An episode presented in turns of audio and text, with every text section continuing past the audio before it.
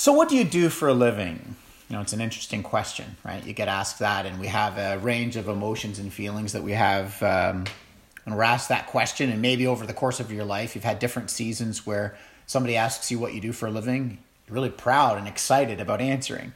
Other seasons of life, you're a little timid, or maybe you're insecure about the answer, or maybe you're embarrassed about the answer. We've got this wide range of, of, of feelings about it when we get asked about what we do and of course, the Christian worldview uh, is that there's dignity in all work, and the Bible is continually affirming the fact that because uh, we did not crawl out of primordial soup for no reason, but we were given uh, purpose and meaning by a creator, that divine dignity means that uh, we have intrinsic value as human beings. It's totally apart from our work. Now, intellectually, we know that.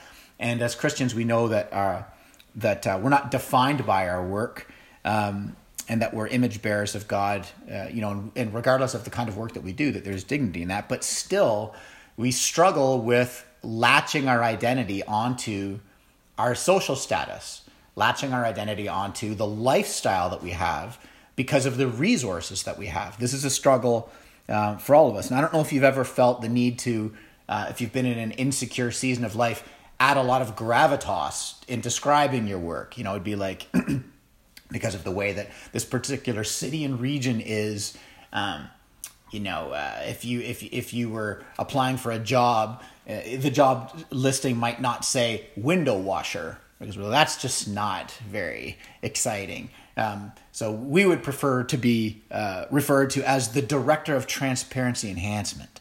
Um, you know, the way of having a gravitas to what we do. Um, you know, I remember uh, when Rebecca was a teenager, uh, our daughter started writing her first resumes, she used to call them bragames because she's like, I feel weird about this. It's like I have to brag about myself and use all of these, you know, really exciting ways to describe normal things so that I can sell myself. And it was like an odd moment for her to realize this. And you know, we've all experienced it. I remember writing resumes and, you know, you go through the process and, it's kind of like this. It's like, uh, well, Mr. Dunk, uh, I see that in high school here you worked at Foodland as a uh, product distribution and location specialist. Can you tell me about that, please? Uh, yeah, I stocked shelves. Okay. Um, and we see that after that, you worked for a construction company called Bigelow Builders, uh, as it says here, the director of tool placement and lumber relocation. Can you can you tell me a little bit about uh, your responsibilities in that role? Yeah, I unloaded the truck and, and moved two by fours around. That's what I did. It, there's just this way of, of, having a rise of emotions, good or bad, when we're talking about what we do. Maybe you're very successful by the standards of this city. Maybe you're very wealthy by the standards of uh, our culture, the city. And if you take an honest inventory of your emotions when you talk about what you do, maybe there's a dark corner in your heart where you rank people. There are people who you see beneath you because of what they do, beneath you because of their education uh, or their lack thereof, beneath you because of uh, your particular socioeconomic status and your lifestyle in, in uh, comp- compared to, to theirs. These sorts of struggles are very human. In the book of James, chapter 1, which is our text for this morning, verses 9 through 15, um, we encounter this because James is dealing with uh, a church that has a problem with class division. And we're going to dive deeply into this in a couple weeks when he really gets into it, but we're going to touch on it today because the text takes us there. And really, the, the letter to James, it begins with this declaration that Jesus Christ is Lord. And then the entire epistle is dedicated to thinking through the implications of what it means that he's Lord. He, the book of James is wisdom literature in the New Testament. We've been talking about this the last few weeks. And so he doesn't spend a lot of time unpacking who Jesus is. He actually spends the entirety of his epistle getting us as Christians to think about the life we live uh, in in regards uh, in in relation to in response to who Jesus is uh, for us. And so the significance of the text we're about to look at is it deals with this aspect of lifestyle and and affluence and uh, the identity that we can sort of attach to that. Because really the question is, are we as Christians gathering together on Sunday mornings um, to worship God, but then during the rest of the week, kind of functionally living in a way where we're trusting something else as God, which is a volatile way to live. It's like giving lip service to Jesus and giving lip service to grace, but then when the rubber really hits the road, we look out at the culture, we say, I'll have what they're having. And so we come now to James chapter 1, starting in verse 9.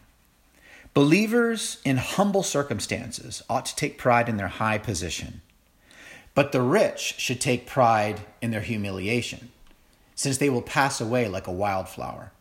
For the sun rises with the scorching heat, and it withers the plant, and its blossom fails, and its beauty is destroyed. And in the same way, the rich will fade away even while they go about their business. Blessed is the one who perseveres under trial, because having stood the test, that person will receive the crown of life that the Lord has promised to those who love him. When tempted, no one should say, God is tempting me, for God cannot be tempted by evil, nor does he tempt anyone. But each person is tempted when they're dragged away by their own evil desire and enticed. Then, after desire has conceived, it gives birth to sin, and sin, when it's full grown, gives birth to death. This is God's word. Now, as we're thinking through the implications of this text, um, where James is saying, whether you have a, a humble circumstance, difficulty making ends meet, or you are in a place of incredible abundance, the location of your identity and the implications of that are so key. He's not talking to the world, he's speaking to the church. They've got a huge problem with this. It's created class divisions in the congregation.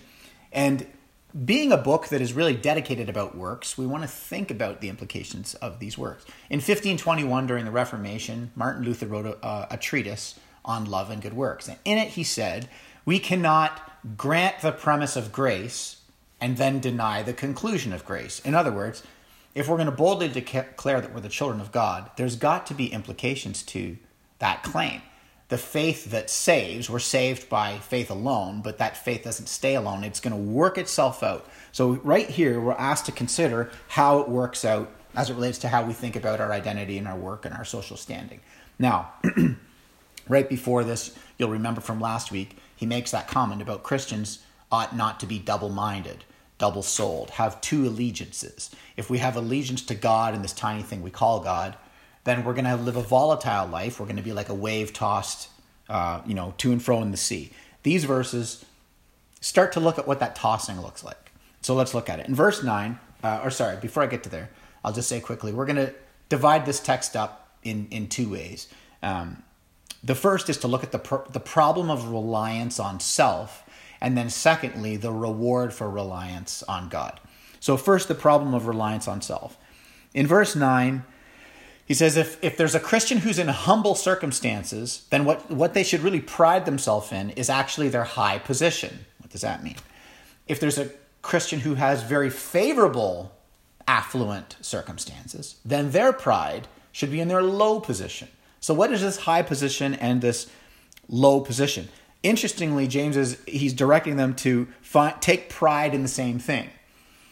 I'm going to give you a little bit of Greek this morning, a little more than normal. And I'm, and I'm not doing it for those of you who are new to the scriptures or joining the live screen, stream this morning. I'm not doing it because you need to understand the original languages to understand the Bible. That is not true. The English translations are totally sufficient. You'll get the core of the gospel, you get the core of the Bible reading in English.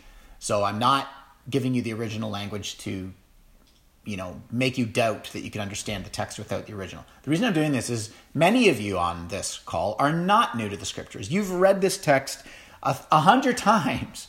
And it's easy to pass over things that we've read in English all the time. So sometimes when you go to the original language, it gives you a little bit more color because you can say things in a way that are faithful to the Greek, but you're like, oh, I think about it that way. So here we go.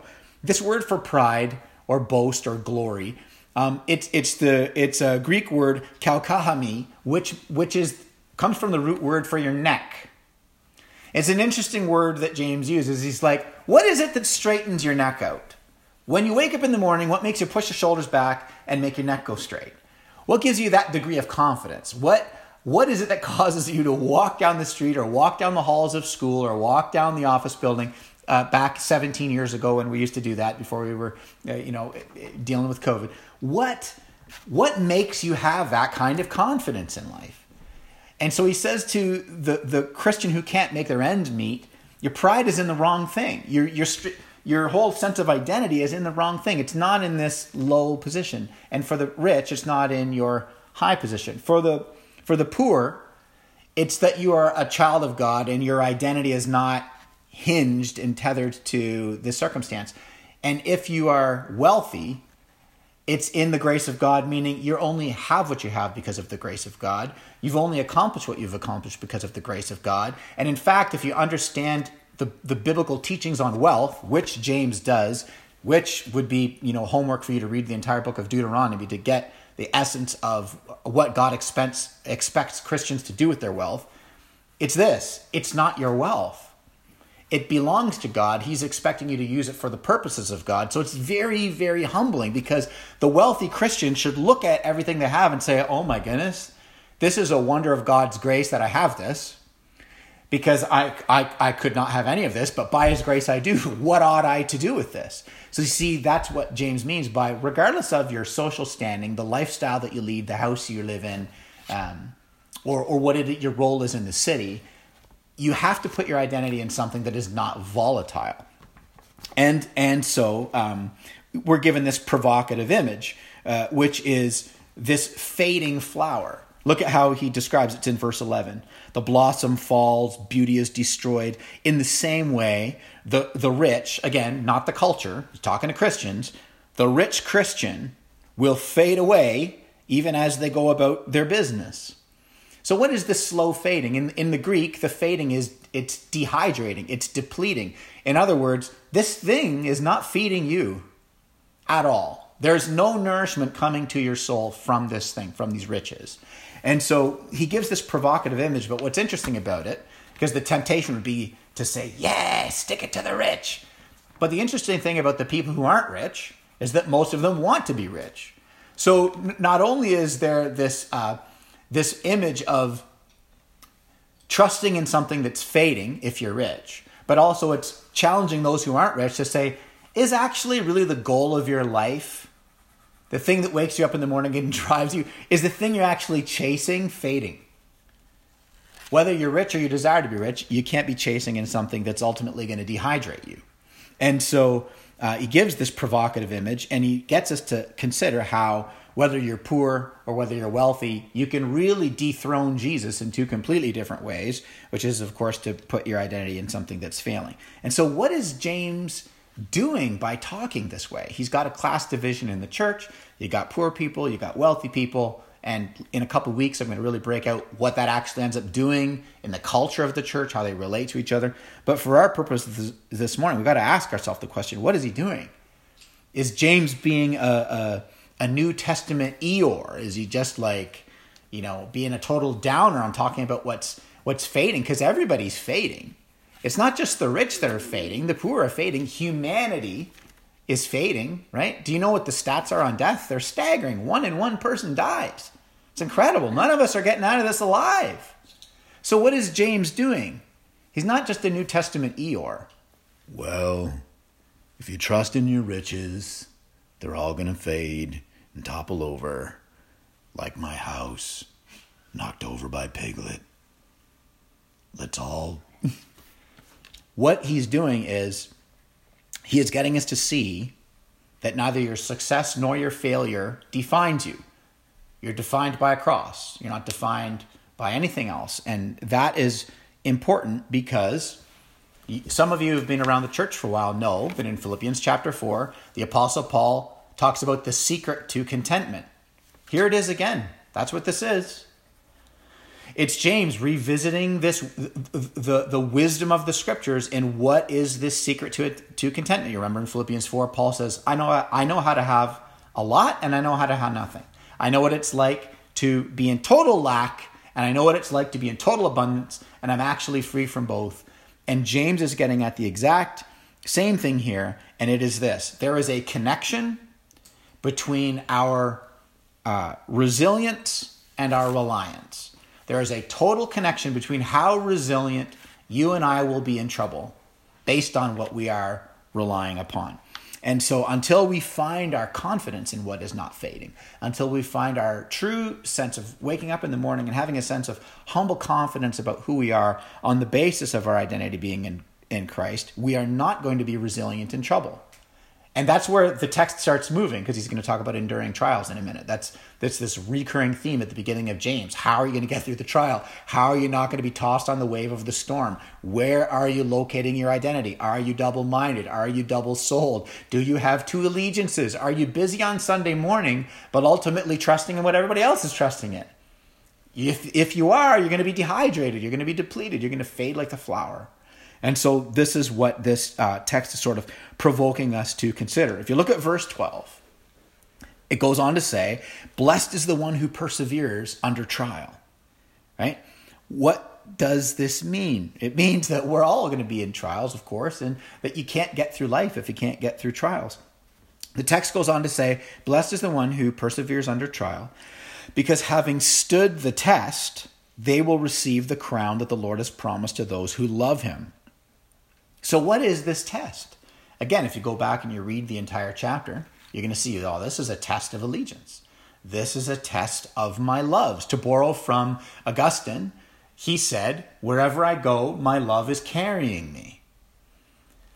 He talked about the affections of his heart in such a way as you, Augustine recognized in his own life when he wrote in Confessions he said, My problem is I love women and food too much. That's how he talked about it in his confessions. Because what he was saying was, I'm loving good things in the wrong way. I'm loving the right things in the wrong way. Wherever I go, my love is carrying me. It's like an existential compass that's sort of leading me through life. As you continually read through wisdom literature, we spent the summer through the Proverbs, and here in James, this is New Testament wisdom literature. You continually get this theme of being led around through life by our appetites and in this particular context, the appetite is the affluence or the lack thereof, and how that has an impact on us psychologically and emotionally if we're uh, trusting in um, the wrong things, putting our identity and our social status, social standing.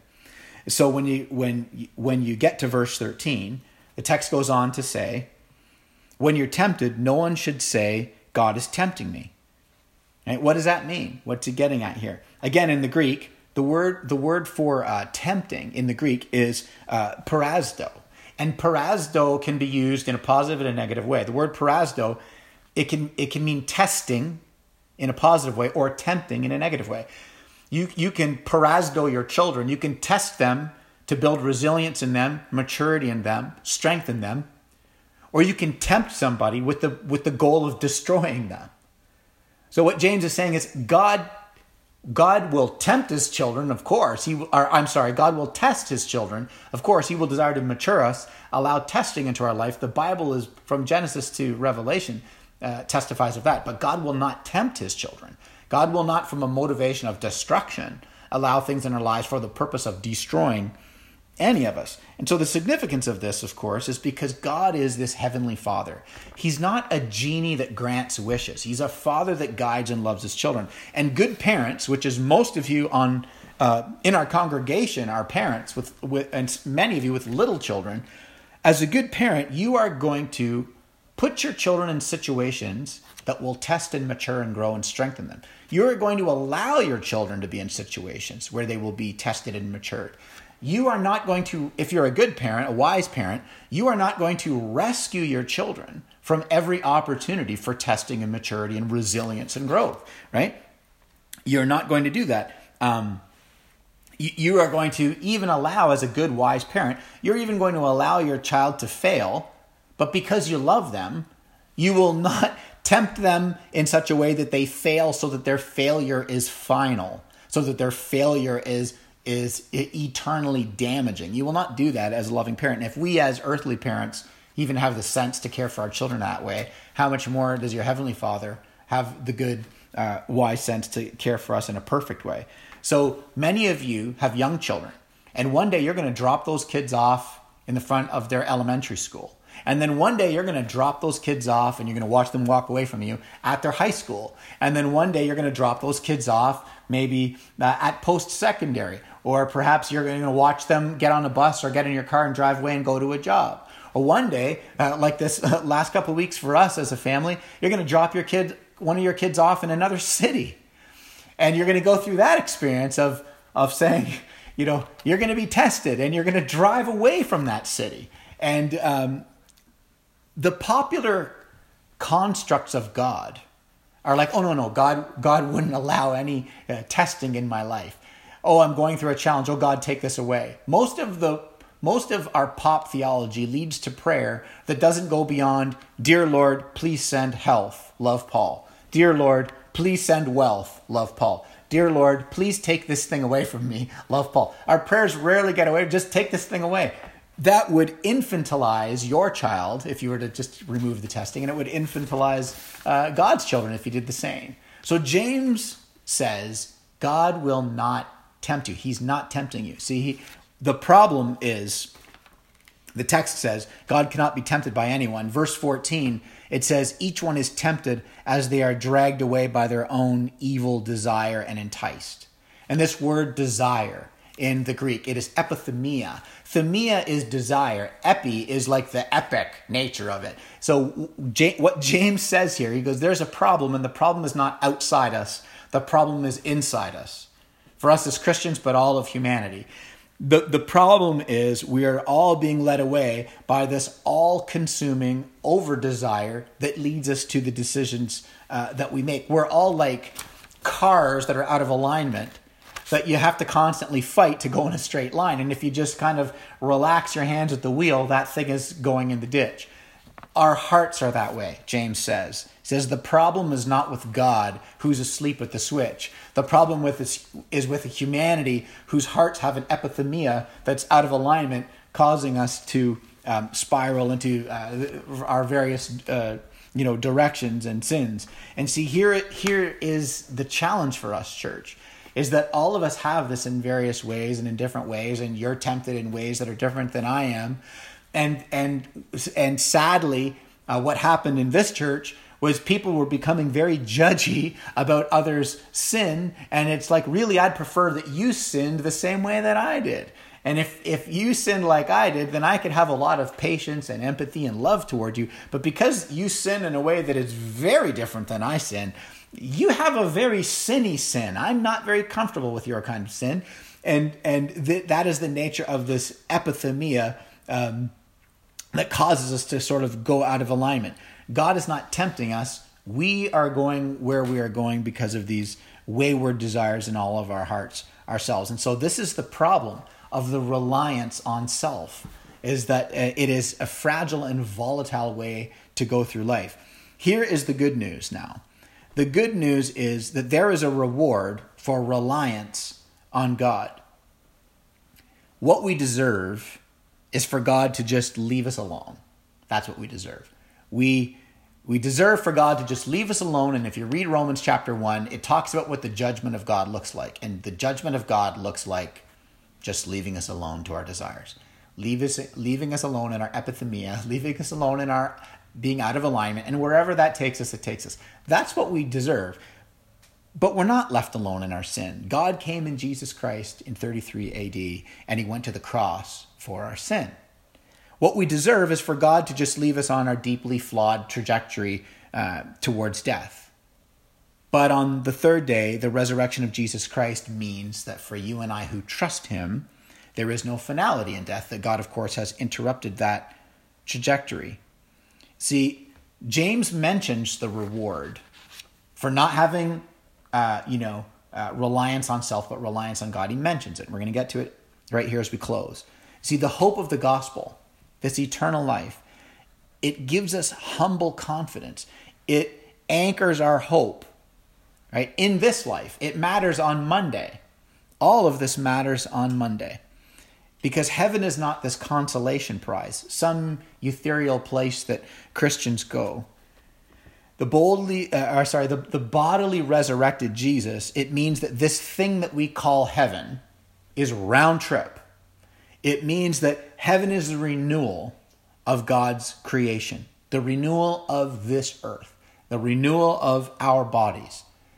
The message of the Bible, the hope of the gospel, the reason why James is saying whether you're poor or rich, you got letters after your name and a degree, or you got no degree, you got to think carefully about where you locate your identity so they can have resilience in trouble and not be volatile and fade like a flower.